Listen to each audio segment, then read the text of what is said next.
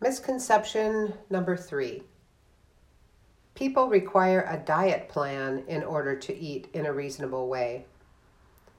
The buzzwords, diets don't work, are very popular, yet are rarely accompanied by information so people can understand why they don't work. Diets don't work because they create feelings of helplessness, deprivation, obsession, and they intermittently reinforce compulsive behavior, all of which increase compulsive desire. Prescribed diet plans imply that the average individual doesn't know how, what, or when to eat in a reasonable way without being told, which creates feelings of helplessness. And most prescribed diets are unreasonably restrictive, which creates feelings of deprivation or are mentally all consuming, which reinforces obsession.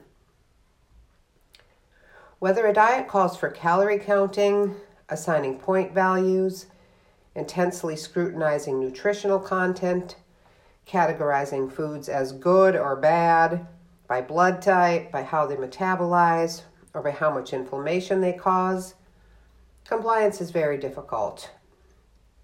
People begin to feel helpless and deprived and the mind starts to bargain with itself. Dieters manage to hold out for a while until they cheat or go off their diet. The dieter who is assigning point values to food starts saving points to binge. Diets by nature intermittently reinforce compulsive behavior and create an even stronger compulsive desire to eat beyond what is reasonable. It's not uncommon to hear people say, Every diet I go on, I gain the weight back with interest. Most people don't require a prescribed diet to tell them how to eat in a reasonable way. Imagine that their Uncle Harry needed to be put in a body cast and it was their responsibility to see that he got fed.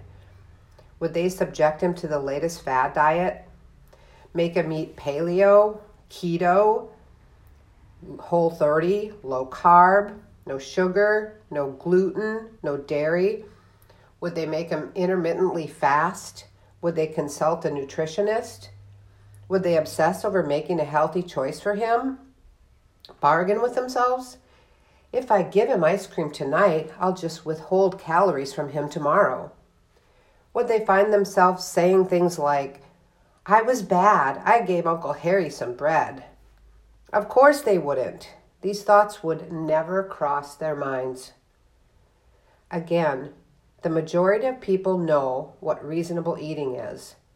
What people don't know is how to handle the uncomfortable feelings when the desire to eat beyond what is reasonable becomes more and more compelling. By addressing the diet mentality that creates feelings of helplessness, deprivation, and obsession, people can permanently free themselves from the cycle of compulsive eating.